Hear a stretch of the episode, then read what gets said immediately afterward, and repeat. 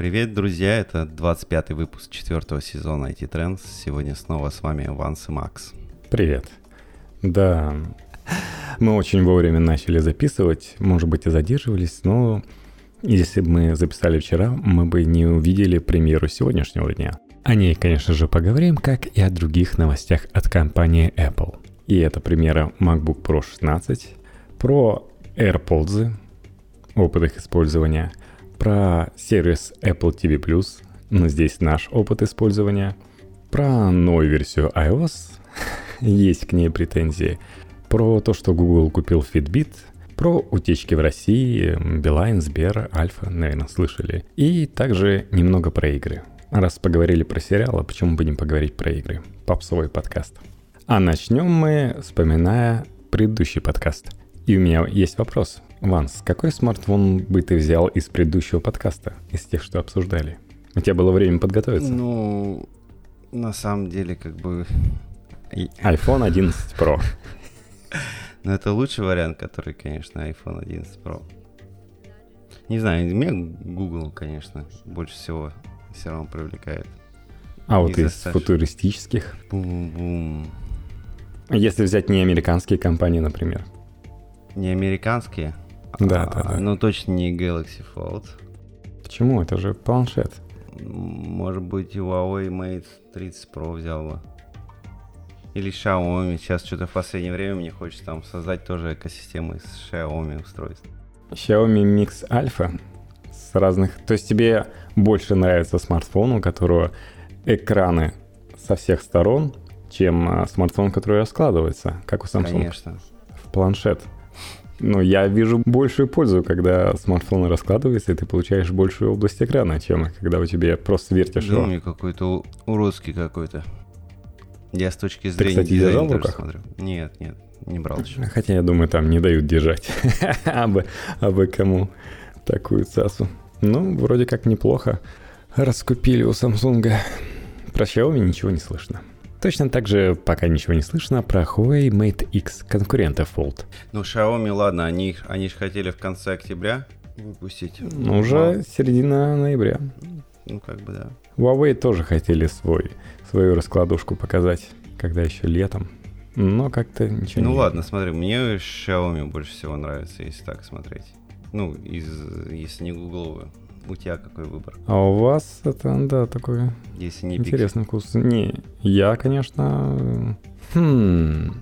Я бы взял все-таки Samsung Galaxy Fold. Мне нравится, что ты достаешь небольшой телефончик и получаешь большую ну, область экрана. Толстый. Мне пофигу, как, насколько толстый телефон.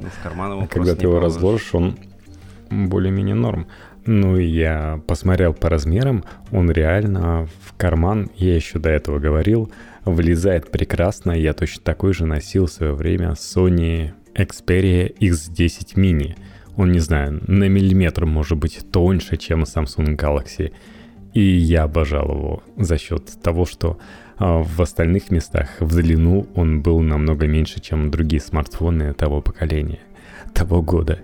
А в ширину этот смартфон можно было вполне держать между большим и указательным пальцем.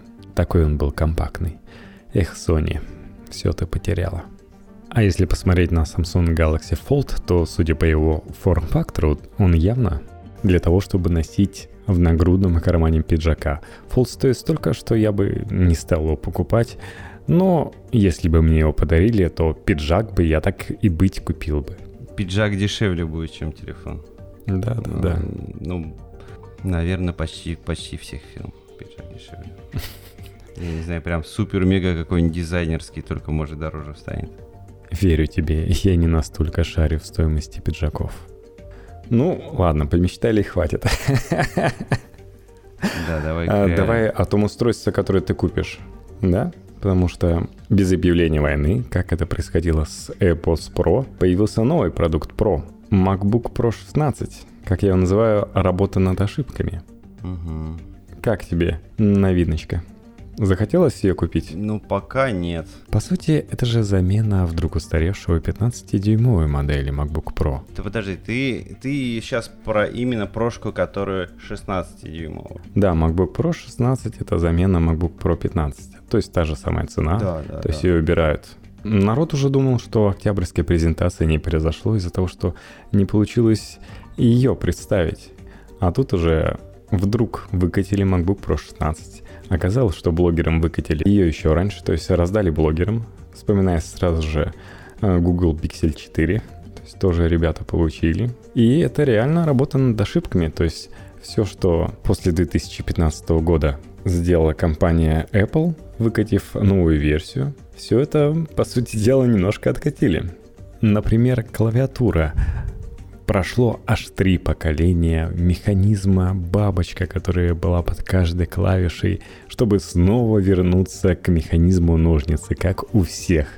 Никто не стал копировать Apple. Ну, разве что они улучшили, говорят, этот механизм. И теперь у них ход 1 мм, намного глубже, чем раньше, и не так щелкает. Они говорят, что стало отзывчивой, удобнее и тише. Ну, спасибо, а раньше тише нельзя было, потому что раньше вообще как будто хрустели клавиши. М-м, клавиатуру навье. Тачбар тоже пришлось откатывать, потому что появилась, например, реальная клавиша Escape. Ну, не появился Escape, он вернулся Escape. Да, да, да, то есть я не говорю, все возвращает, работа над ошибками, причем такой откат получается. А, у них теперь тачбар слева имеет Escape отдельную клавишу, и отдельная же клавиша у них появилась Touch ID. Это именно как клавиша, то есть это клавиша включения. И она теперь отдельно, а не как будто бы встроена в тачбар. И вот это немного странно. Ребята, когда вы уже представите Face ID в своих макбуках? То есть у вас во всех продуктах, которые Pro практически во всех, наверное, кроме наушников, но они своеобразные Pro, есть Face ID. В чем проблема строить это в ноутбук? Не понимаю. Устаревшая Touch ID используется. Также у нас что есть? У нас уменьшили клавиши, чтобы расстояние между ними было побольше. То есть посмотрели, как делают другие в 2019 году и сделали. Клавиши со стрелками у них теперь в виде перевернутой буквы Т, как у всех. Проще отделить друг от друга. Ну и, конечно, это бы не было бы Apple, если бы они не назвали свою новую клавиатуру, которая, по сути, новую старую клавиатуру Magic. Вот у меня Magic Keyboard, Bluetooth лежит. Точно так же называется. Ну, много там, конечно, всего под капотом, графические процессоры. Да, то есть они также AMD у них. А самая простейшая это AMD Radeon Pro 5300M. Да, про... Крутые модели имеют 5500M. Мне это, честно говоря, ничего не говорит. Крутой звук, крутой микрофон. Да, это говорю, работа над ошибками. Аккумулятор 11 часов работает, ну такой клево. Да, то есть, э, во-первых, аккумулятор 11 часов работает. Это 100 ватт-час. Предельная величина, с которой тебя пустят на борт самолета.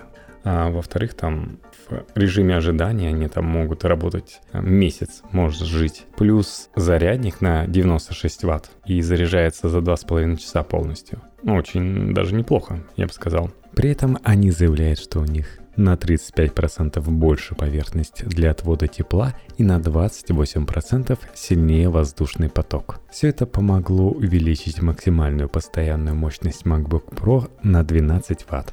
Также, да, прокачали, как ты и сказал, звук. Система из шести динамиков да. выдает широкое стерео, заполняющее вашу комнату для ноутбука.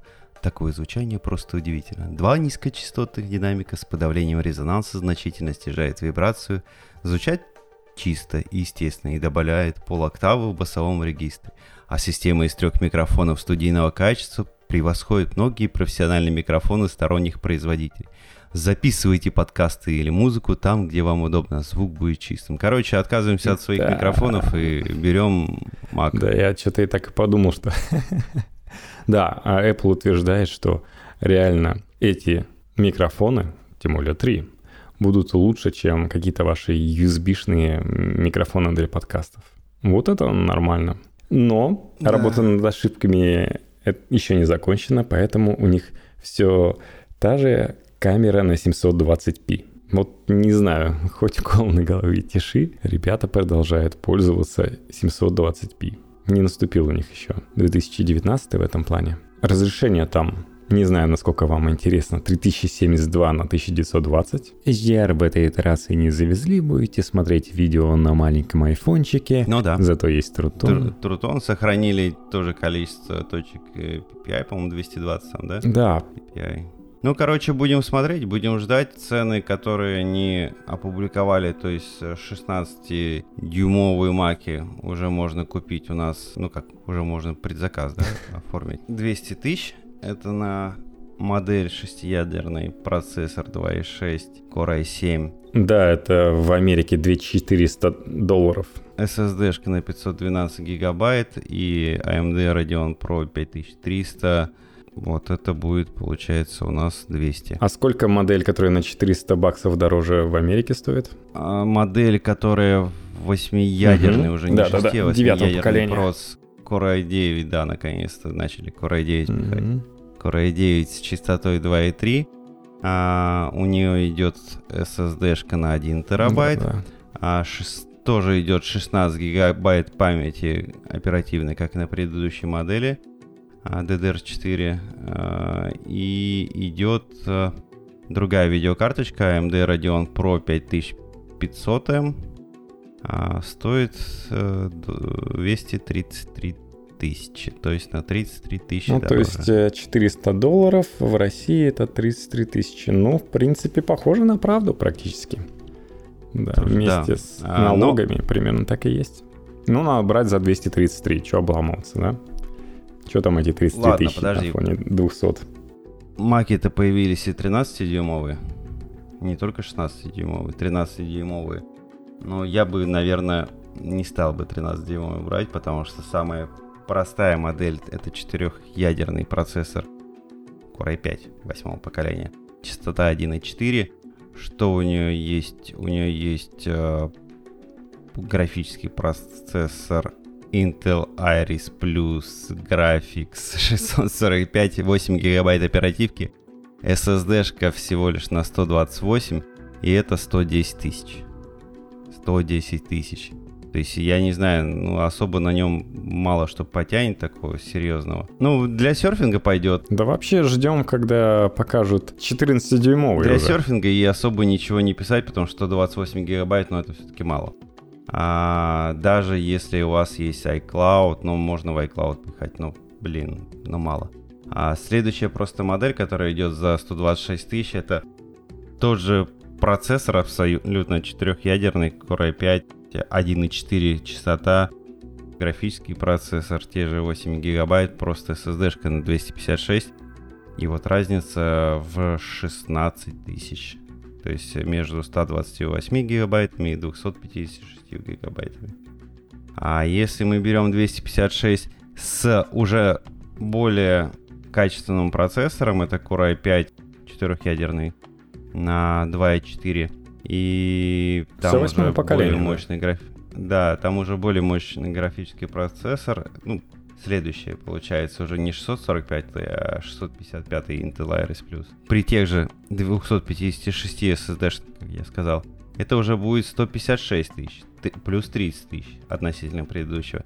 Ну и самая крутая модель у них Core i5 э, тоже четырехъядерный, 2.4, те же 8 гигабайт оперативки, но SSD-шка 512, графический процессор, как у предыдущей. SSD-шка 512 это уже 172 тысячи. 172 тысячи за... За ноутбук вашей мечты, девочки. 13-дюймовый, и он даже по мощности, блин, не, это, не дотягивает до 16.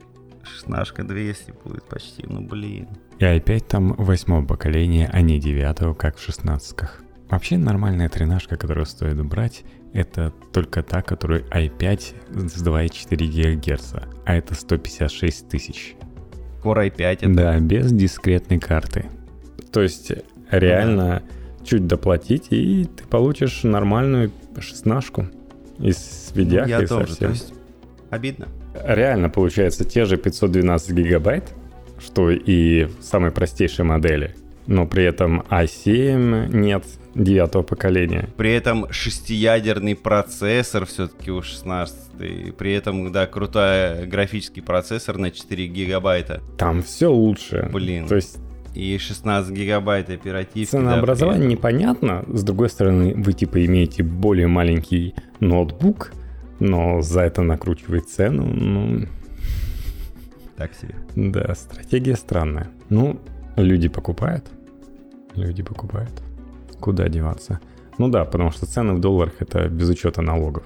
Я же рассказывал, как налоги образуются в Америке. Это по сути не НДС. То есть в Америке нет такого понятия, как НДС. Но есть вот на налог, который в каждом штате может отличаться. Отличается он за счет того, что а, штат просто перекладывает сумму налогов из одного места в другое. То есть, например, там может не быть налога на всякую одежду, макбуки, но быть налог на бухлишко. То есть они смотрят, куда именно – с, кого именно брать налог? Я буду в сторону бух, бухлишка. Да, то есть они э, смотрят, куда именно. Я, я готов не пить, но покупать другое без налогов. Да-да-да, то есть каждый штат имеет свои интересы какие-то. То есть это может быть вообще налог не на обычных людей, а на бизнес. То есть он смотрит, откуда ему деньги лучше брать, так чтобы, а, допустим, избирали на следующий срок. Угу. Ну, про Mac больше пока что говорить Ну, нечего. про Mac, э, по сути, это 15-дюймовый, в котором открываешь, и там вуаля, 16 дюймов с рамками как у конкурентов. То есть, наконец-то, это не такие толстые рамки. И он стал на миллиметр толще и на 200 грамм тяжелее чтобы и обдуваться лучше, и батарейку в себе нести получше. Спасибо, Apple. Ждем, когда появится Face ID и нормальная камера. И все равно не купим. Хотя, конечно, других Apple заставляет покупать MacBook много раз. Вначале сделайте плохо, но с новым железом пусть все купят, а потом хорошо, пусть радостно покупает. Ну, с работой над ошибками закончим, переходим к, как их назвали, не идеально идеальные AirPods, AirPods Pro. И сравним их заодно с э, Sony WF-1000XM3. Тяжело запомнить, да? Даже если обладаешь, потому что, мне кажется, Sony не думали, что все вдруг начнут сравнивать их новые наушники – которые отличались именно шумоподавлением. То есть они успели выйти раньше, чем Apple, и они, как всегда, им впузырили странное название, не думая, что сейчас многим видеоблогерам и журналистам придется каждый раз это повторять Sony WF-1000XM3. Итак, народ походил все-таки с AirPods Pro, и многие поняли, что надо брать. Во-первых, если сравнивать с Sony, то практически все сказали, что у Sony звук лучше. Но были некоторые эстеты, которые сказали, что чувствуется, что у Sony звук как будто слишком такой настроенный, более как студийный, а AirPods Pro дают более честный звук. При этом шумоподавление у Sony получше. Шумоподавление у Sony имеет несколько градаций, которые можно настроить в отдельном приложении. Так как Apple а, за честную конкурентную борьбу в своем iOS, да, это не так, а, то AirPods Pro, например, обладает возможностью прямо в настройках звука настроить, во-первых, включаете ли вы шумоподавление, выключаете шумоподавление или делаете так называемый transparent, когда наушники, кроме музыки, транслируют вам еще и внешний звук. Это как будто вы сидите в кафешке, и там играет музыка. И вы слышите и кафешку, и музыку. Примерно то же самое, но в наушниках. У Sony, как я говорил, даже без учета различных градаций шумоподавление реально лучше. То есть оно лучше справляется с каким-нибудь самолетом. Но на стороне AirPods Pro есть то, что, во-первых, а, честная конкуренция в iOS. Во-вторых, весят они точно так же, как и предыдущие, 5,2 грамма. А наушники от Sony весят 8,3 чувствуешь.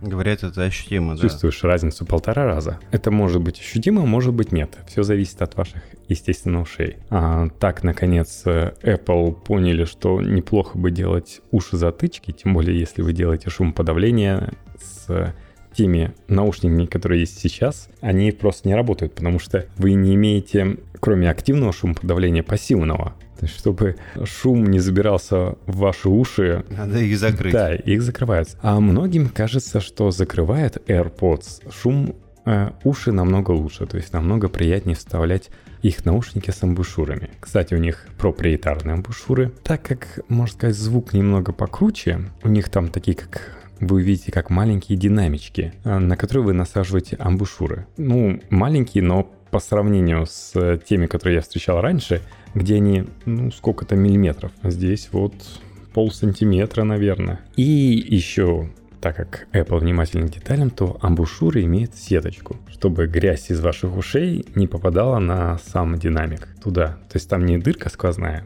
как э, на многих ушах, а вот обладает такой штукенцией. Но вообще все очень разнится. Кто-то говорит, что вот в отличие от других вакуумных наушников, у меня не давит на уши при надевании. Кто-то утверждает обратное, что, ну, абсолютно такие же. Кто-то говорит, что вот голова у меня не болит, как с другими наушниками с активным шумоподавлением.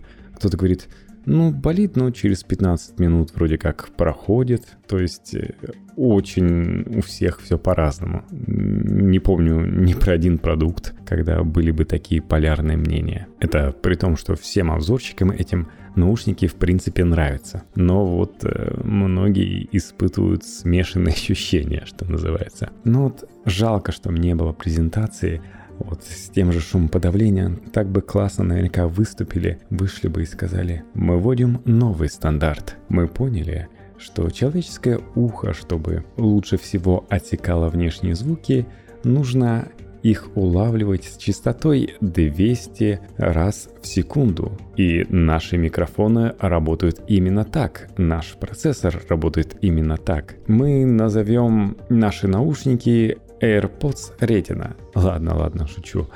AirPods Pro. Почему Pro? Ну, вот так вот, если вот называют цифру, почему бы не быть Pro? При этом действительно, то есть никто не говорит, что настоящие музыканты должны слушать музыку через эти наушники, потому что это не так. Потому что лучше всего музыку слушать в специализированных, лучше всего в закрытых наушниках, но точно не в затычках и не в затычках от Apple. Я он скидывал Вансу как раз наушники на Амазоне всего за 149 баксов, но у них драйверы выполнены из графина. Вот такие дела.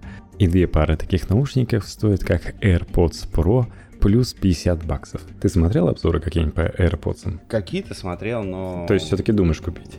Ты зна... Нет, ну, как бы понятно, что мы уже говорили, стоимость слишком завышена, и не знаю. Чисто психологически это практически в два раза дороже, чем те. То есть те, знаешь, звучали 11 тысяч. Ну, за 11 тысяч, ну ладно, куплю. А здесь 21 Знаешь, тысяча. Была бы потребность, то есть ради чего мне их покупать? У меня нет такой большой потребности. У меня сейчас наушники. У меня вот сейчас э, обычный AirDots, да, в ушах. Еще рядышком AirDots лежат. У меня есть AirPods обычный. Мне сейчас э, при, придется там э, с Китая... Xiaomi. Xiaomi Я да. тоже думаю, может их купить для метро. Слушай, ну они, они стоят полторы тысячи. У меня вот я просто иногда забываю на спорт наушники. Можно кинуть сумку, да. Пусть, пусть у меня лежат в сумке, да. Буду слушать. Качество, говорят, э, хорошее у них. Ну, сверю, опять же, с, э, с AirPods. Ну, полторы тысячи, и, да, обычные AirPods там десятки стоят, а прошка-то вообще, получается, 20 лишних. Почувствуйте разницу. Ну, даже Sony, хоть они считаются крутым решением, то есть там и звук прокачанный, и все, но при этом они стоят ну, 17 где тысяч. И Sony чехол больше. Да, для многих это является преградой. Но вот реально у меня, например, на чехле надет, надет еще, еще один чехол, который делает его просто заметным. Потому что, по сути, я не ношу никогда в кармане его. А я когда ношу, он не кажется мне чем-то большим, чем телефон.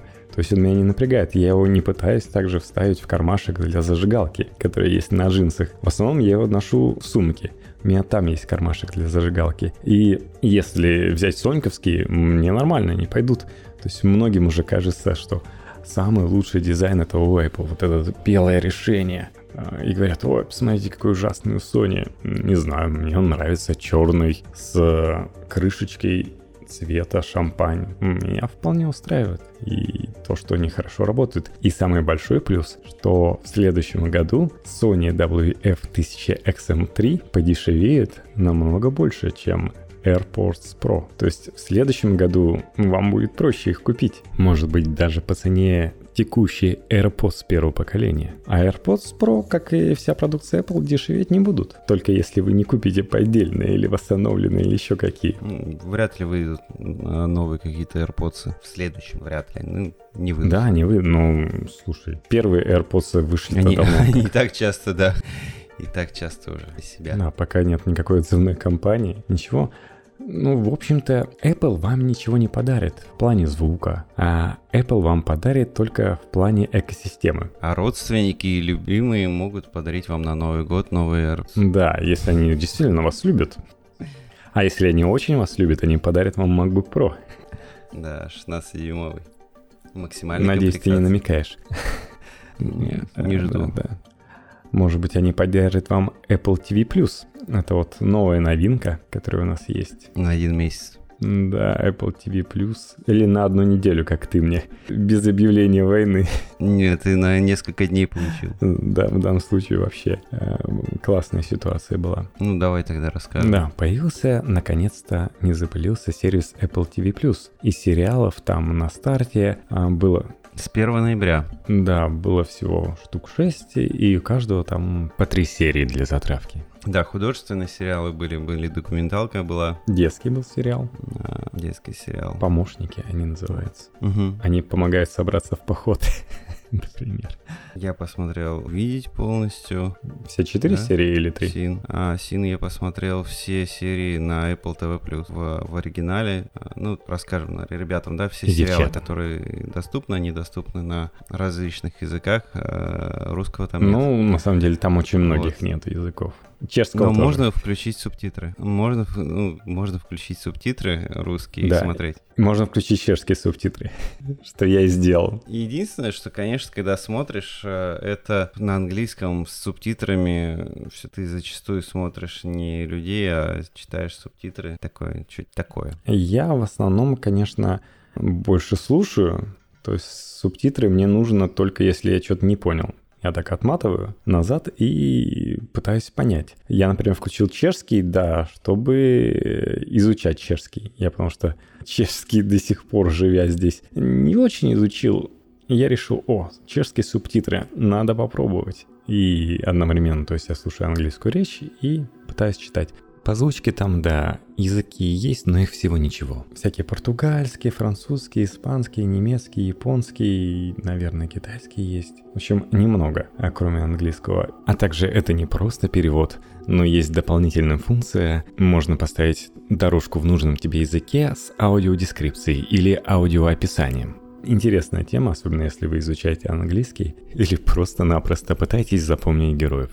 Потому что там в аудиоописании заканчивается, например, Александр отводит глаза, Джон выходит из комнаты. И так про всех героев. Удобно. Но это, естественно, сделано для слабовидящих, для тех, для кого сериал превратится в аудиоспектакль. Но да, самая большая претензия, что Apple TV Plus не переведен. Ну, это претензия, опять же, России. Да, претензия российской публики, но я их могу понять. Например, Netflix, который, да, не имеет локализации цен для российского рынка, и как Apple TV+, и его не дают бесплатно с покупкой, например, нового iPhone. Но при этом он выкатывает многие свои сериалы сразу же в русской озвучке, причем в очень приличной и прекрасной русской озвучке. Я слышал такое извинение, что, знаете, это очень дорого стоит, озвучка. Ну, извините, ну что такое? Я скорее предположу, что то, скажем так, посольство Apple, которое есть в России, оно ничего не может. И не может не договориться ни с Apple, ни с э, местными озвучивающими компаниями. В результате мы имеем то, что сервис, который просит у вас скромные 200 рублей, говорят, это же, смотрите, немного, и это семейный доступ для всей семьи. Но с английской озвучки вы же маме своей не поставите этот сериал. Такой парадокс. Причем на старте дают Сколько, неделю бесплатно, да? Да, ровно неделя была. Я, я же оформил, неделю да, получил. А самый парадокс, так как ты в нашей семье глава, получается. да, плачу. я как бы не знал о том, что ты Apple TV Plus врубил. Я такой тоже себя подключил Apple TV Plus, мне ничего не спросили. Ты мне потом сказал, я захожу в подписки, там ничего нет. И меня, естественно же, на следующий день, по-моему, отключают То есть с утра я еще смотрел сериал, а вечером все, пропало. Ну, я не очень унывал, потому что а, во-первых, я вначале смотрел на кинопабе. Не знаю, как ты эти сериалы там не увидел. Ну, да, там есть русская озвучка, но на разных разного качества. Да, я потом посмотрел, скажу сразу же, разница в качестве картинки, конечно. Пользу Apple TV+, там намного интереснее картинка. Да, на самом деле, конечно, кинопаб жестко жмет. То есть на нем смотреть темные сцены в той же «Игре престолов» как-то неприятно, а вот э, многие похвалили Apple TV+, что темные сцены там выглядит очень прекрасно. Правда, скриншот вы там не сделаете этих темных сцен, потому что при записи экрана Apple Music не записывается, соответственно, скриншоты а, вам покажут только ваши субтитры и управление. Управление, кстати, ужасное. Да, я понимаю, что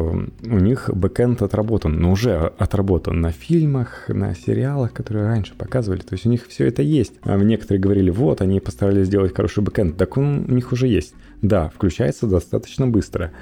Ну, кстати, да, вот по поводу быстрого включения и почему Apple TV Plus не так раздражает, как мог бы. Все-таки скажу, у меня он постоянно забывал, где остановился. То есть, если, во-первых, он вылетал у меня, Apple TV Plus. У меня пару раз тоже такое У меня был. Apple TV Plus от каждого чиха вылетал. Просто переключишься на Telegram, возвращаешься, все. Ты снова видишь стартовый экран. На нем раздел «Смотреть», куда можно тыкнуть и продолжить просмотр. Но не с того самого момента, где ты остановился. Ты с этим, наверное, не сталкивался, потому что у тебя планшет-то попродвинутее. У меня-то первая прошка еще. Не-не-не, давай скажем так. У меня он забывал на э, приставке Apple TV. Я все смотрел с приставки. А, да? Ну, тогда ты, наверное, не переключался на другие. У меня он, да, забывал, где останавливаться. Во-первых, он по чиху улетал, ты возвращаешься, у тебя есть экран, типа, что вы смотрите, нажимаешь туда, а он какой-нибудь момент запомнит, который ему понравился, и он каждый раз на этом моменте показывал, и мне снова приходилось искать, где же я остановился.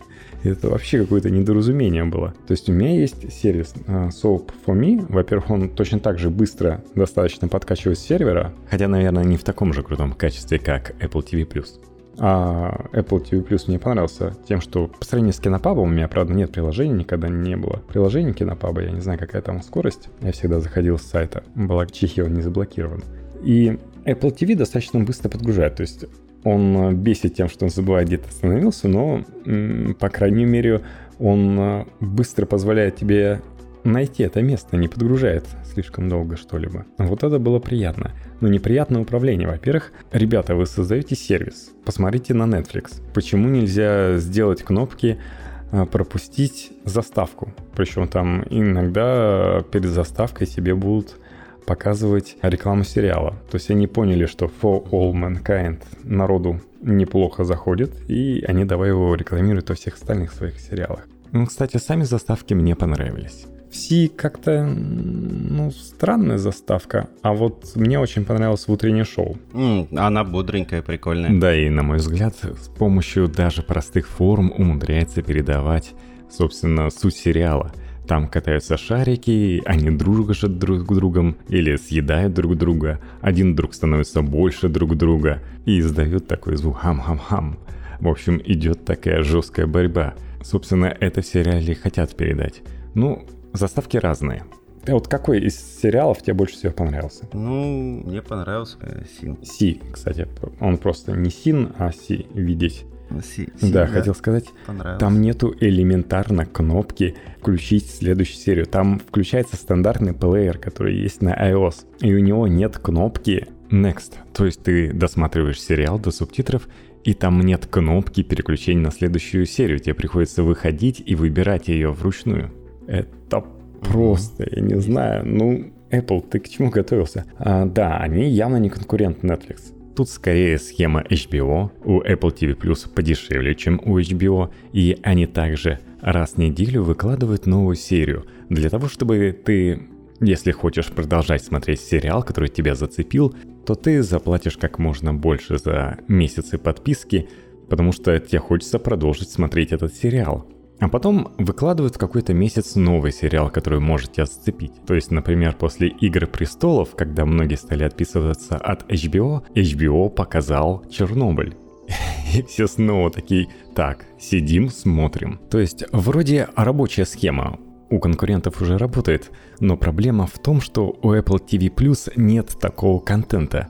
То есть тот же C — это не «Игра престолов». То есть, может, по жестокости и да, но не по уровню интриги и не по масштабности. То есть, в отличие от «Игры престолов» или от «Вестполда», мне не с кем обсуждать вышедшую серию Си. Да, с Чернобылем известно, чем все закончится, и там особо не пообсуждаешь. Глобально уровень интриги не тот, но проблема в том, что Apple TV Plus нет своего Чернобыля. Утреннее шоу, да, оно интересно, то есть можно сравнить с какой-нибудь большой маленькой ложью, ну не по уровню интриги, конечно или там с острыми вещами, в общем, девушкам реально может зайти. Но при этом, если сравнивать, например, с Newsroom, с которым многие пытаются сравнить, то реально, если вы хотели снять клон Newsroom, то лучше бы вы позвали сценариста Newsroom, потому что Newsroom уже был, и на его фоне ваш сериал выглядит бледно. Но у HBO есть же еще и другие сериалы, кроме мной перечисленных, которые на слуху и которые советуют друг другу посмотреть и которые обсуждают. Не знаю, я его HBO. Прослушка, Клан Сопрано, Дэдвуд. Это вот сериалы, которые на слуху. Это сериалы, которые... Подпольная империя. Секс в большом городе, кстати. Ну, это старые относительно сериалы, то есть... Та же подпольная империя все-таки в 2014 году закончилась. Сейчас мы все ждем «Мир Дикого Запада», потому что в третьем сезоне сериал радикально переродится, даже по сравнению со вторым. То есть Реально это сериалы, о которых люди говорят, каждую серию обсуждают. И с Apple TV Plus такого не происходит. Во, у HBO есть еще True Detective. Наверняка ты знаешь этот сериал, и, насколько я просто уверен, он продвинул карьеру Мэтью МакКонахи. И почему-то я пока не вижу сериалов такого уровня от Apple TV+. Да, все сериалы, можно сказать, хорошие, они приятные. Но на Netflix каждый второй сериал хороший, и там их просто горы. То есть вы всегда найдете примерно такого же уровня, как у Apple сериал, которым бы заполнить свое свободное время. В то время как на Apple TV Plus может оказаться так, что ты все пересмотрел, тебе больше нечего смотреть, если у тебя подписка только на Apple TV Plus вам придется ждать, когда выйдет следующая серия. А у Netflix всегда есть что выбрать. И нет такого, чтобы, знаешь, я бы посоветовал, иди и смотри этот сериал. И мне еще никто не звонил или не писал, сказал бы, что на Apple TV Plus есть такой-то сериал, надо обязательно глянуть. Кроме того, что у Netflix есть еще такие сериалы, как «Очень странные дела», «Mindhunters», «Orange New Black», Всякие яркие супергеройские сериалы, такие как «Джессика Джонс», «Сорви голова», из последних «Академия Амбрелла». Ну или про политику «Карточный домик». Это все громкие сериалы. То есть мне еще никто не посоветовал сериал на Apple TV+. Вот, например, возвращаясь к HBO, на нем вышел сериал «Однажды ночью». И мне одноклассник написал. Девушка мне сообщает каждый раз, когда выходит новая серия, чтобы обязательно мы вечером смотрели, не пропустили. Это при том, что бюджет у этого сериала явно не был высоким каким-то. Просто сериал был сделан качественно и необычно. Тут как раз соответствует названию. Это из тех сериалов, в которые ты сидишь ночью и не можешь остановиться и думаешь, когда же ты пойдешь спать. Ну, еще одну серию посмотрю и точно пойду. Ты, кстати, его видел? Нет, нет, не довелось. Вот посмотри, потому что это просто драматический шедевр. Я «Игры престолов» не смотрел. «Игры престолов» забудь. Это нужно втягиваться. А «Однажды ночью» это короткий сериал, в котором нет драконов, ничего, никакой фантазии, просто история которая достаточно загадочная, но при этом ничего такого. Человек попадает в тюрьму из-за убийства, которого он вроде как не совершал. И там рассказывается про его жизнь в тюрьме, как он эволюционирует, какие решения принимает из-за сложившейся не в его пользу ситуации. Ну и параллельно можешь смотреть детективную часть, как идет расследование или как часто бывает, как не идет расследование. Просто на него хотят э, всех собак повесить и как пытается его все-таки вытащить из этой ситуации. Там вот забавно, что нету таких супер детективов или супер адвокатов, есть скорее уставшие люди, и как они вопреки всему вроде как выполняют свою работу и добиваются или нет. Посмотришь в сериале «Справедливости». Кстати, сериал, который тебе понравился и зацепил, «Молодой папа», это же тоже HBO. А, точно. А в новом году Обещают новый сезон, и там будет Джон Малкович, а это уже само по себе событие для многих. Ну вот, кстати, насчет бюджетов. Мне понравилось, как режиссер ответил по поводу кенгуру, является ли это каким-то символизмом в его сериале. Он сказал, что ну, у меня было столько денег, так что почему бы и не вставить кенгуру. Логично, да? Но, во всяком случае, просто это сериалы, которые показывают и о которых интересно говорить. Ну, короче, да. Короче, Apple TV Plus э, ничем не утерял. Да, они интересны. Я вот смотрю с удовольствием Morning Show, потому что там в том числе люди говорят по написанному, а в соседнем подкасте я примерно так и делаю.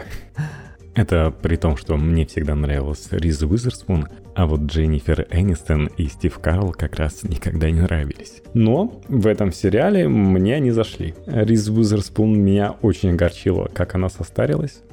Совсем недавно она была еще такой молоденький, а я ее запомнил по жестоким играм, где она была совсем молоденькой, она запомнилась мне такой нежный цветочек, и в остальных фильмах она тоже была вполне себе ангелочком у нее вроде не было никогда отрицательных ролей, но вот до жестоких игр, когда она была еще моложе, она сыграла в фильме с Кливом Сазерландом, где играла наоборот неустроенного подростка, которого ловила полиция, и Клифф Сазерланд, который известен в роли суперагента в сериале 24, тоже, кстати, мега популярный. Вот в фильме этот неустроенный подросток показывал свою альфа-самцовость этому суперагенту. Ну, роль в сериале «24 часа» в его жизни будет попозже. Это дети просто так ее подпортили. А у него есть дети? Воспитание детей. Ну, насколько я помню, да, он дети родил. А обобела. Ну, слушай, ну, ну у нее в 2012 году последний ребенок. И чем она нравится мне, что она не просто актриса, она еще и продюсер. Ну, собственно, утреннего шоу, она неплохо с него заработала, это ее продюсерский центр. Ее, я так понимаю, кинокомпания или как снимает. Ну, тут я с рейтингом на MDMB согласен. Мне этот сериал даже зашел больше, чем Си. Мне вот нравятся такие сериалы.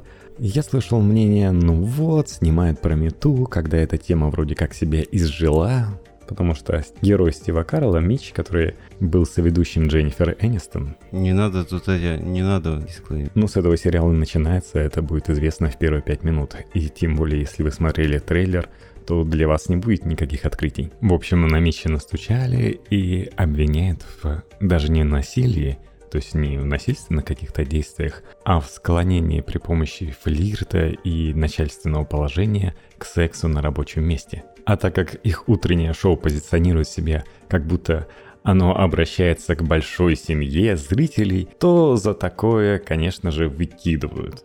Что с Митчем и произошло. Уволили. Получилось, что это история про Золушку Рис Уизерспун, у которой Дженнифер Энистон является одновременно и мачехой, и доброй феей, крестной феей. Ну, есть, кстати, еще и крестный.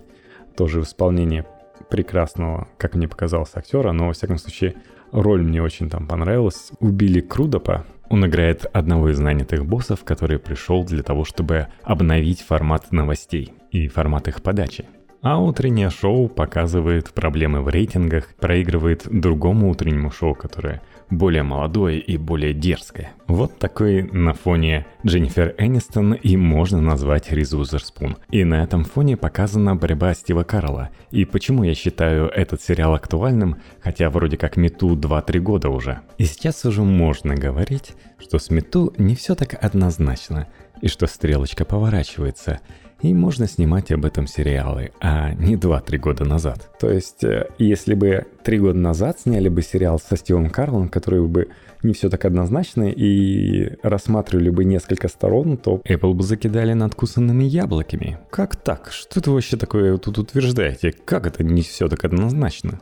Сейчас даже у одной из основательниц движения Мету был суд, который она проиграла, потому что, ну, возвела поклеп на человечка, которого таки уволили, и ее штрафовали за это.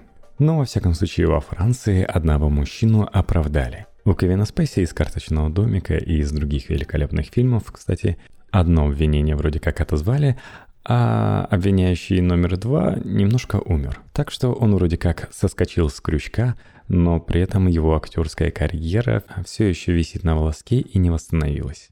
В сериале же Стив Карл, который возмущался, что женщины меня хотели и им нравился секс со мной, столкнулся с настоящим так называемым хищником, Predators, как называют в сериале. В общем, показывают в сериале 50 оттенков харасмента, потому что сам Мич Всеми обожаемый звезда, свой парень, все обожают его шутки, а как ты знаешь, девушкам нравится, когда у парня есть чувство юмора, ну и поэтому многие просто не против интрижки с ним. Но, возможно, герой Стив Карла немножко поехавший из-за этого, и ему кажется, что он должен со всеми девушками переспать, и те, кто сами не делают первый шаг, для него кажется интересной мишенью, и он пытается добиться их, но не все девушки, которые реально согласны с тем, что ты делаешь, реально внутренне это принимают нормально. Он с этим столкнулся.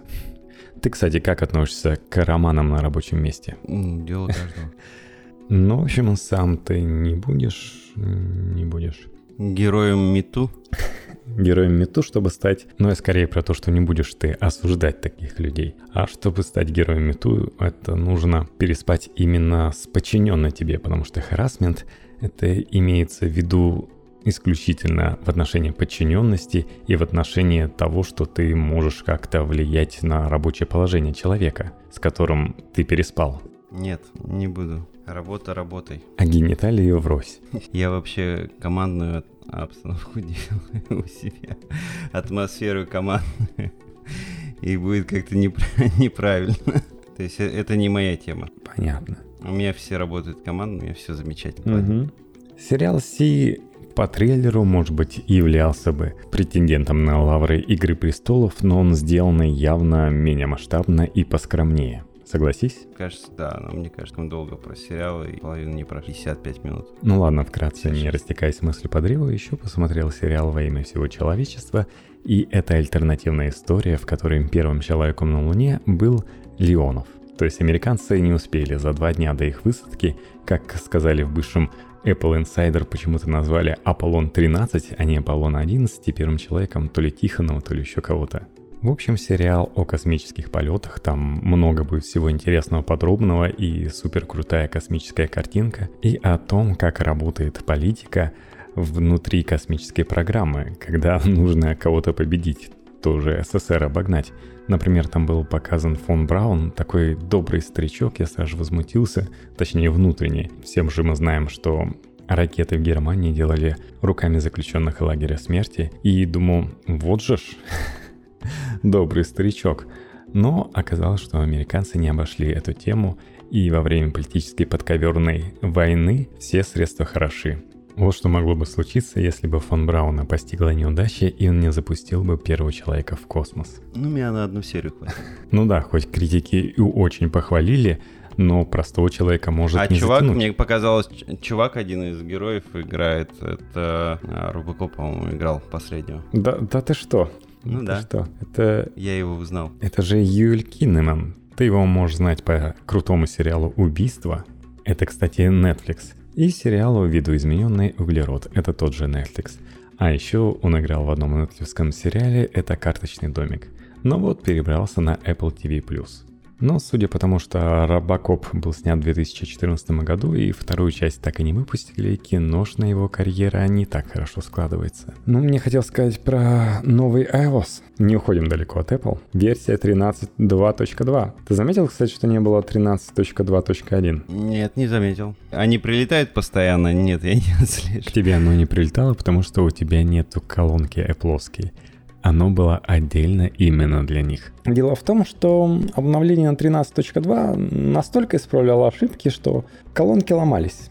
Так что их пришлось носить в сервисный а. центр и тебе меняли на новую. И через 12 часов они выкатили 13.2.1, найдя ошибку, которая ломала колонки.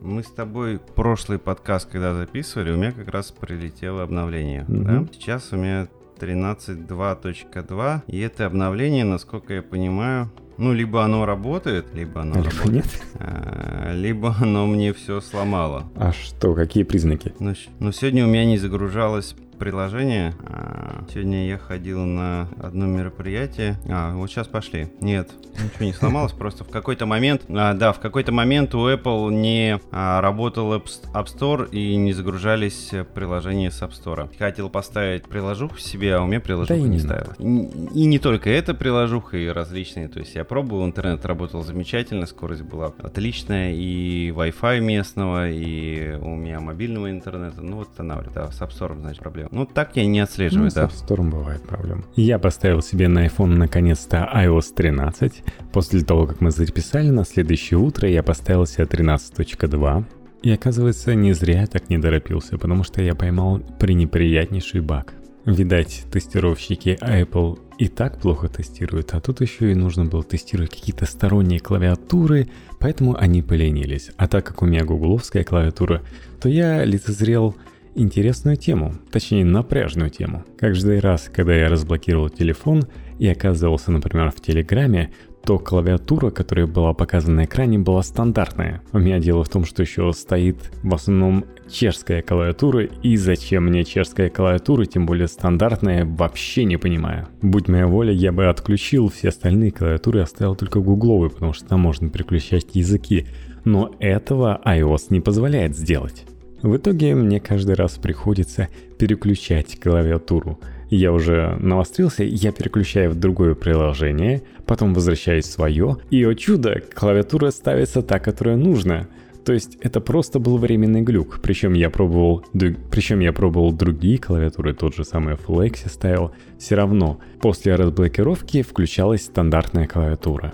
А, я-то до сих пор не починилась, даже с 13.2.2. Ну, я периодически получаю это уже давно, это еще и а, предыдущие версии, с 12 версии iOS у меня постоянно... У меня на 12 все было нормально, то есть, представляешь, я обновляю и получаю так, что у меня гугловая клавиатура слетает. Я даже пытался переставить гугловую клавиатуру. В рамках работы слетает, то есть я перек... Э, использую в приложении гугловую, могу писать, писать, и потом бац, она резко переключается на стандартную плаву. Ну, если это не часто, то это не так напрягает. Я к этому а привык. Часто. При каждой разблокировке такая фигня. Поддержка настолько ужасная, они еще и сломали в 13.2, и я себе еще сделал темную тему и пожалел. Во-первых, выглядит очень убого, особенно закладки в Safari. Очень страшно смотреть на темную тему. Во-вторых, я вижу, как переключается на темную тему, та же клавиатура. Я просто вижу, как вот она белая, вот она темная становится. И это просто вообще, зачем я это должен видеть, Apple? Ну. Очень неприятно. С другой стороны, на 13 iOS у меня начал очень часто выпадать YouTube. 13.2.2 это дело починило. У меня просто YouTube теперь висит в памяти днем и ночью. Такого не было просто. На следующий день YouTube, который ты не трогал, все еще висит в памяти. Это даже как-то непривычно. Я не готов. Я уже думаю, мне надо искать следующий ролик, а у меня висит предыдущий. Как так-то? Неожиданно. Но это очень приятно. Даже Twitch иногда висит дольше в памяти, чем следовало бы. То есть, наконец-то в 13.2.2 все сделали. Я надеюсь, они до клавиатуры тоже доберутся, наконец. Потому что это просто каждая разблокировка — это боль. Тебе нужно а, запоминать и переключаться на друг... Я вот начал просто переключаться на другое приложение, возвращаться в Telegram туда-сюда. Да нет, это с 12 это уже, это уже не первый год, ты просто айфоном Ну, у меня было 12 а iOS 12. Я поставил себе гугловую клавиатуру, конечно, не с первого раза это казалось. Квест, поставь себе гугловую клавиатуру на iPhone, но я поставил, и у меня было все нормально. То есть я разблокировал, и у меня все оставалось, гугловая клавиатура. И после обновления на iOS 13 все сломалось. И не, перестановка не помогла, только э, зря убил все данные, которые я вводил. Не в плане производителя приложения клавиатуры для iOS, а в плане того, что она корпорация, которая поглощает другие компании. Google купил Fitbit за 2,1 миллиарда, mm. расплатились. Но ребята уже второй год показывают убыток. Это, конечно, немножко печально. Видимо, технологии какие-то хотят. Да, потому что Fitbit, они лидеры рынка, то есть они продают э, устройств больше, чем Apple, естественно, наручных устройств. А, они и в плане спорта хороши, и в плане всего. Но, видать, у них что-то организовано не так. Они купили Pebble себе. То есть, считай, Google купил себе в том числе технологию Pebble, и если так помечтать, вдруг Google захочет возродить вот такого формата часы, как когда-то делали Pebble. Вдруг Google захочет угореть. Правда, наверное, это звучит не про ту компанию, которая закрыла свое виртуальное подразделение. На мой взгляд, вся проблема в том, что платформа Google для часов, Google Wear, была классной. Там, например, были куча циферблатов, народ их делал, монстрячил, то есть это развивалось более бурно, чем у Apple. Эти циферблаты чаще всего включали в виде режима, когда они все время работают, они пропадают у тебя с часов пока ты не дернешь рукой или там еще что-нибудь не сделаешь. Часы были самых различных форм и выглядели часто более классно, чем Apple Watch. И у многих вывод по Apple Watch был такой, что ну и зачем эти часы нужны? Поносили и все. Ну и кроме того, часы на Android Wear были нам...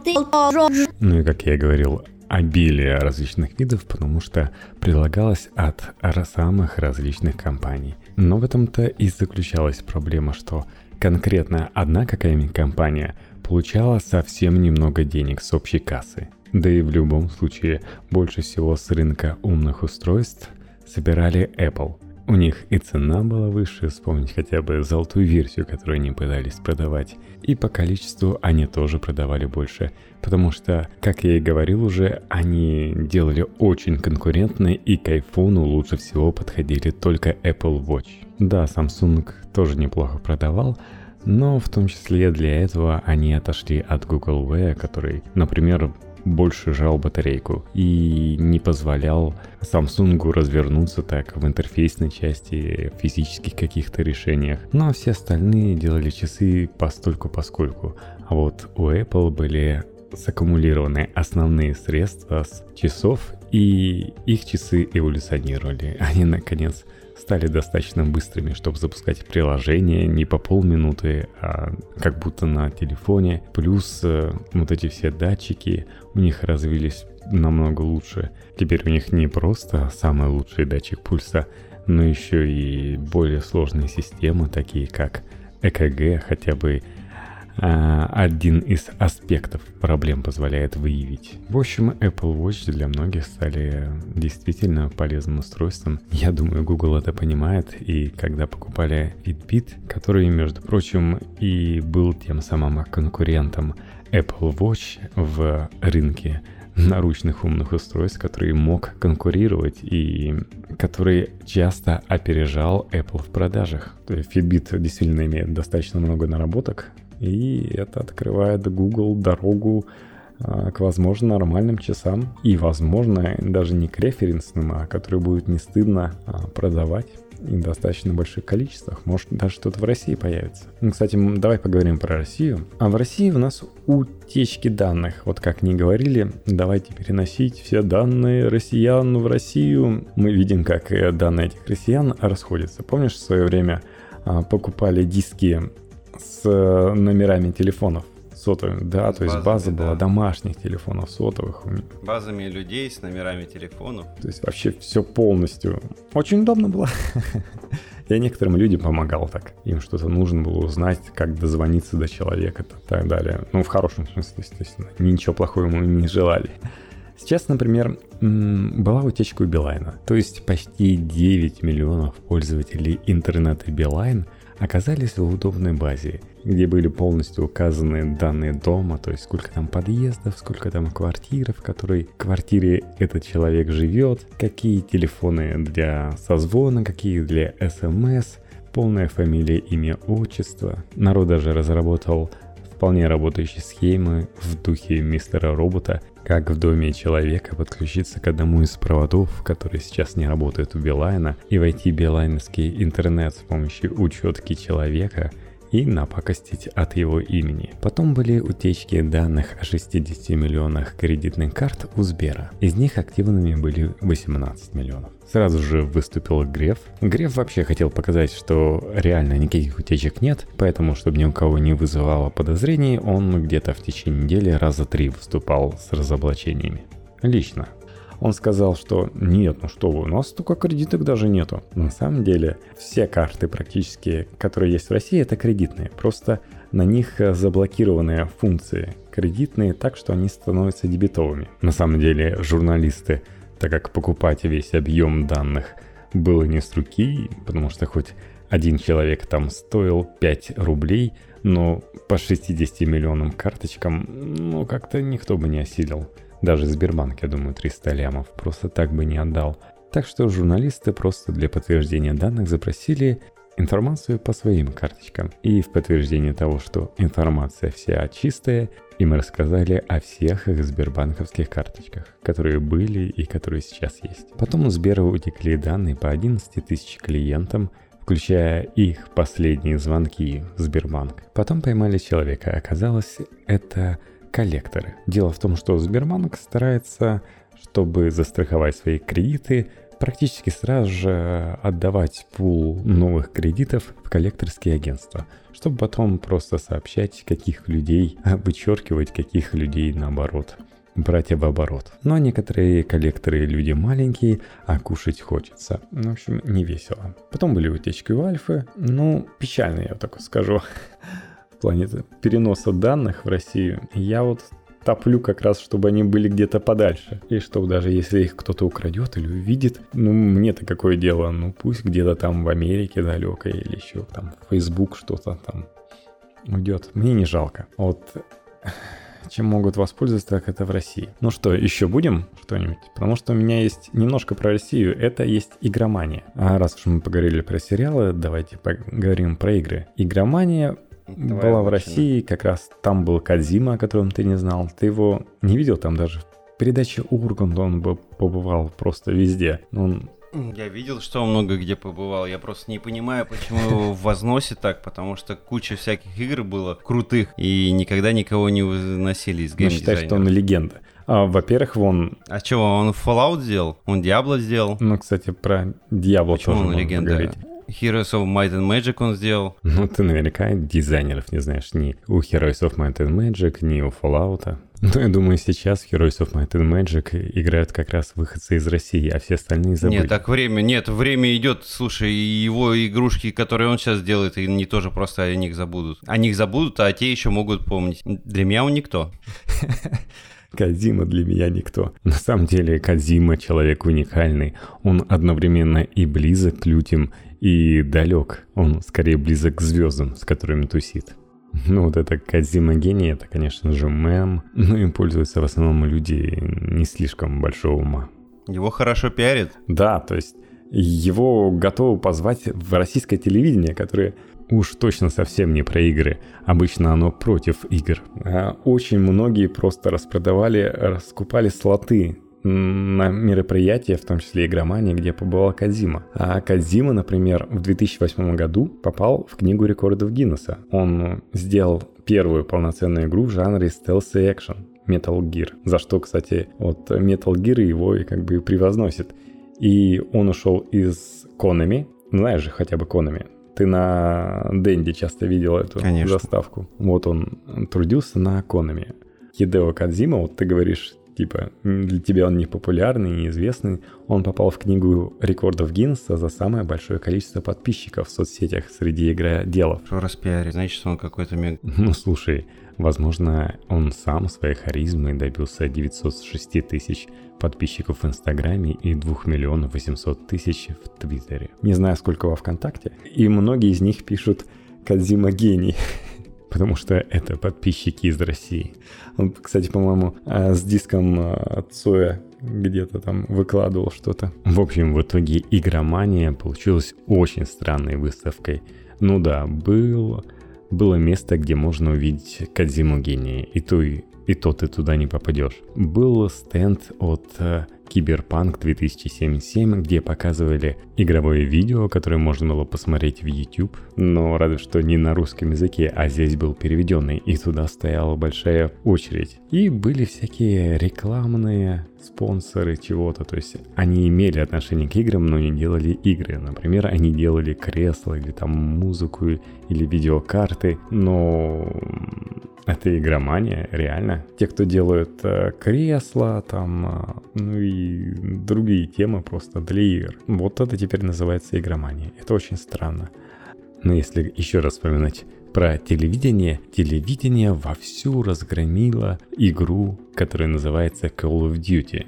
Не видел эту тему? Нет. Call of Duty решили сделать приквел той игре, которую ты наверняка проходил. Она еще начиналась с запрещенной в России сцены, точнее, эту сцену можно было отключить, потому что ты играешь в российском аэропорту, где идешь и расстреливаешь людей. Ты типа внедрился в террористический отряд и вот такую херню творишь. В общем, они решили перезапустить свою вселенную и начать с актуальной вещи с Сирии. И почему-то главными плохишами у них были выбраны мятежные русские военные. Ну, такое ощущение, что они вдохновение черпали от э, роликов от ЧВК Вагнер, где там они пытают кого-нибудь, крича на русском или еще что-нибудь. В общем, сирийцам не всегда везло в этой войне. И вот они выпустили сочинение на эту тему. От этого очень у многих бомбануло. И они такие говорили, вот, в русском здесь говорят про мятежных солдат, а в английской версии часто просто говорят Russian Soldier, но при этом не говорят, что потом придет, появится ФСБшник, который будет представлять современную Россию и который поможет героям избавиться от этой чувака.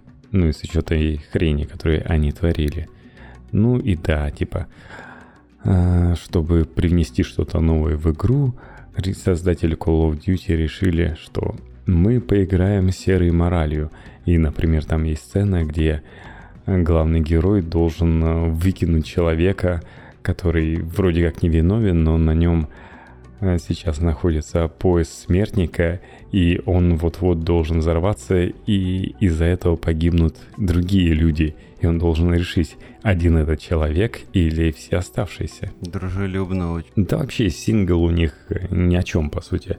Особенно как иногда бывает э, в играх Call of Duty, если ты отходишь от, э, по сути, рельсовой киношки, где ты передвигаешься из одной точки в другую и периодически стреляешь, выполняешь какие-то сложные трюки, смотришь а, придуманную киношку. И игра настолько сырая, что если ты сделаешь что-то не так, то получится не очень красиво.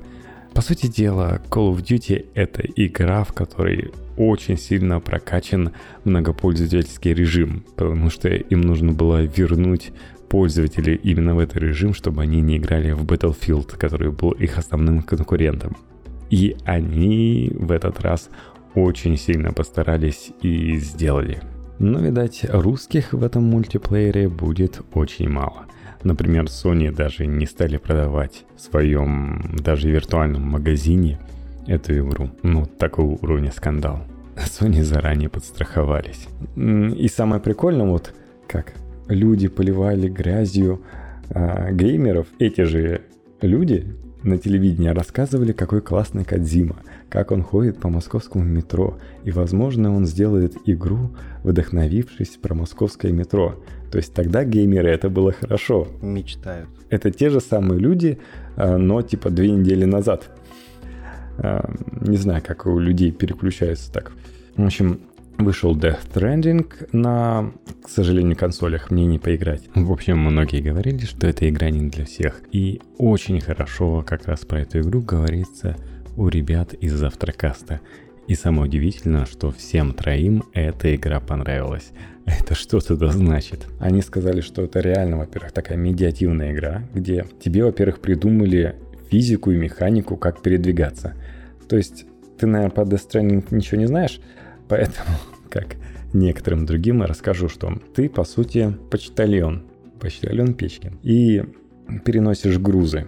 Там взваливаешь на себя груз и тащишь на какую-то точку ее, его, чтобы отдать. Куда делся Фидекс или DHL, спросите вы. А дело в том, что все туда и делся. Дело в том, что все страны потерпели крах, тут уж русские ни при чем, мир живых и мертвых соединился, и сверху падает темпоральный дождик, под которым время бежит либо быстрее, либо в обратную сторону, да еще и души умерших возвращаются к своим телам, и не только к телам, пытается и тебя с собой собрать. И в этих условиях государство жить как раньше не может – Поэтому города разобщены, и твоя задача соединить эти города хиральной сетью для того, чтобы создать э, государство Соединенные Города Америки. Но городки не хотят соединяться. Они сразу же не видят перспективы этого, поэтому тебе приходится выполнять их задания. Ты классный почтальон, поэтому ты вначале на своих двоих на роботизированных ножках ходишь, потом у тебя появляются машины, мотоциклы, тележеньки, а, трассы появляются. Так что игра постепенно меняется и превращается в дальнобойщики. Задача Хидео Кадзимы была оставить тебя один на один со всем этим, ну и чтобы ты сознавал, что ты выполняешь сложную задачу.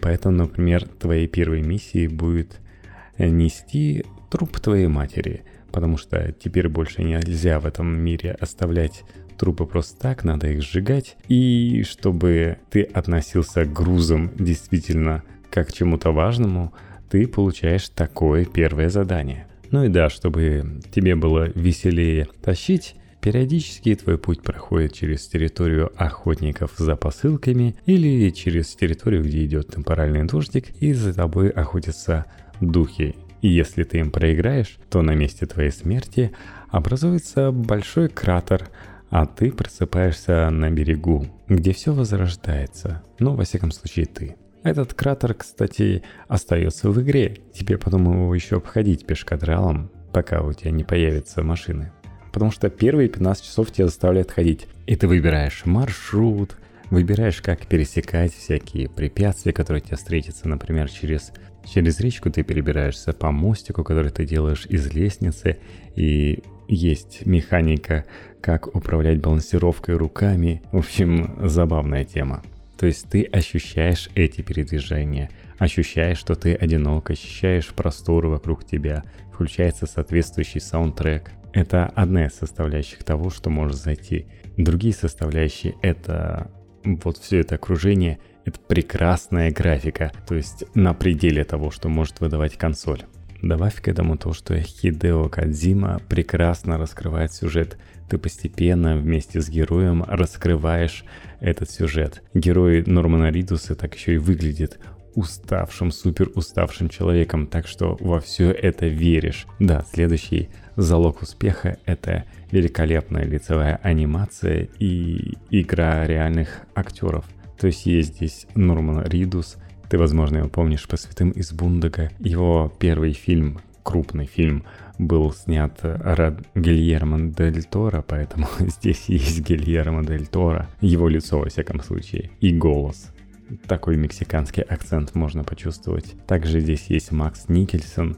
Ну, в общем, интересный состав актеров, которые раскрывают историю, и она стоит того. Еще Хидео Кадзима верит, что в игры должна играть как можно больше людей и победить сообщество. Он верит в лайки и верит, что они объединяют. Я уже говорил про строительство хиральной сети, такой интернет между городами, и когда ты активируешь эту хиральную сеть в каком-то регионе, ты видишь то, что построили другие пользователи этой игры. То есть они там будут делать мостики через речки, чтобы тебе проще было перебираться. И за эти мостики их можно благодарить лайками. И ты можешь даже их много отгрузить по-моему, там по таймингу, по кулдауну можешь кидаться лайками. Типа, большое спасибо, чувак, что здесь есть мост, как же классно. В общем, игра в этом плане дарит что-то новое людям. И это хорошо. Причем там, кстати, можно мостик какой-нибудь разрушить, но он разрушается только в твоем мире. Там никому не испортишь этот мостик. Игра интересная, но если у вас есть консоль, всем остальным ждать 2020 года. Поэтому есть другие дождавшиеся, которые, включая меня, они дождались Red Dead Redemption 2. Это игра от Rockstars, знаешь такую компанию? Да. Ну, вот интересно, что не вспомнил вот как раз д- другую их великую игру. GTA San Andreas, например. Я как, я как пример привел. Да, GTA игры. Понятно, GTA, что GTA 5 крутая. я вот тоже в нее поигрываю. Ну, да, я играл. Да, я тоже в первую играл. Я, по-моему, во вторую как раз не играл. Я и в четвертую играл, и в третью, в City. А здесь у них есть другая игра, первая часть Red Dead Redemption, и появилась вторая, которая просто супер графика. А Red Dead Redemption прокачалась на компьютере, то есть игры на компьютере, они поприкольнее часто бывают, чем на приставках. но, к сожалению, не слишком явно. Примерно как э, между High Quality графикой в игре и Ultra Quality. Разница, ну, тяжело заметна. То есть это такая неосязаемая часть, которую вы чаще всего заметите, если поставите себе 4К монитор, Тогда появятся детали, которых не было видно в консолях. Они были слишком мыльные. Но как бы долго консольщики не бета-тестировали игру, она все равно вылетает. А в том числе и у меня вылетала, хотя не так уж и напряжно. То есть э, за первые два часа игры вылетел один раз. Она очень красивая, то есть вы вначале играете в снегах, это просто прекрасный снег, который сверху идет, который снизу ваши лошади преодолевают, и видно, как остаются у них следы. А, естественно, там интересные квесты, интересные Э, персонажи, как общаются, у них есть характеры, там есть а, режим охоты, то есть ты можешь бросить все и пойти охотиться. В общем, всем советую, кто любит GTA и не против поиграть в мире ковбоев. Или точнее за. Тем более свобода действий практически безгранична, все-таки это открытый мир. И такой открытый мир появился в игре, которая объявили на Близконе Компания Blizzard все-таки загладила свою вину за то, что на предыдущем Близконе объявила игру для мобилок от китайской компании по мотивам Diablo. И нас ждет полноценная игра. Ты же играл в Diablo? Я помню, мы в первый играли, а во вторую приходилось играть. Третий как раз, по-моему, да, играл. А во второй? Второй. Многие ждали, что на Близконе объявят о выходе Diablo 4, ну или хотя бы про ремастеринг второй части. Ну, наверное, интересно. Ну, многим нравилось Diablo, я думаю, староверы еще и с удовольствием поиграют, только молодец. Из новинок, кроме открытого мира, пообещали, что у вас будут лошади, чтобы передвигаться по этому открытому миру. Не все время же пешком ходить. Будут э, боссы, у которых будет несколько фаз. Этого в Diablo еще не было. Будут боссы, которые состоят из нескольких частей или сразу же несколько боссов. И нужно выбирать стратегию, как, например, один босс хилит друг друга, почему бы не убить вначале хиллера? Обещают, что вернут бои между игроками, сделают более темные и мрачные подземелья. Также многим понравился новый класс, друид, который умеет превращаться в медведя. В общем, игра обещает быть интересной и красивой. Хотя для меня вот реально God of War, который, к сожалению, не выйдет на PC, это было то, во что должно превратиться Diablo. То есть развитие игры которая будет не просто щелкание мышкой с вида сверху, а где ты ходишь реально от третьего лица и убиваешь монстров. Вот это было бы захватывающе. Я так считаю. Также я считаю, что пора прощаться. Прощаться. Да, наболтали уже много, больше, чем рассчитывал. Это вот Придется резать. резать по-живому. Печалька. А, подписывайтесь на нас в Твиттере IT2, подчеркивание, тренд. Слушайте нас в ВК, нам там нужны прослушивания. Ну, по крайней мере, поставьте нам там лайк, потому что очень тяжело раскрутиться в ВК, а все-таки хочется там в каком-никаком рейтинге да поучаствовать. Да, если в постере все хорошо более-менее, то ВК э, с раскруткой все тяжелее, потому что там в топах находятся те, у кого были давно созданы группы. Соответственно, да, подкасты выше. Нам группу создали уже из необходимости постинга подкаста. Да, но попробовать на Яндексе тоже создать. Да. Хорошо вам настроения. Надеюсь, в ближайшее время вернемся с новым подкастом. Всем пока. Счастливо.